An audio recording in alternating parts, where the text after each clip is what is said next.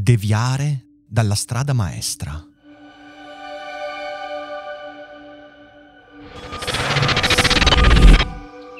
Inoltrarsi dentro sentieri inesplorati.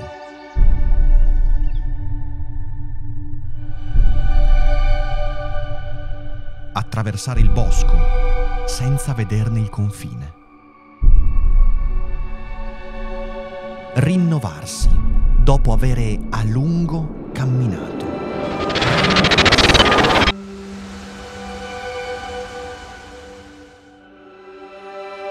Cos'altro è se non questo saper pensare?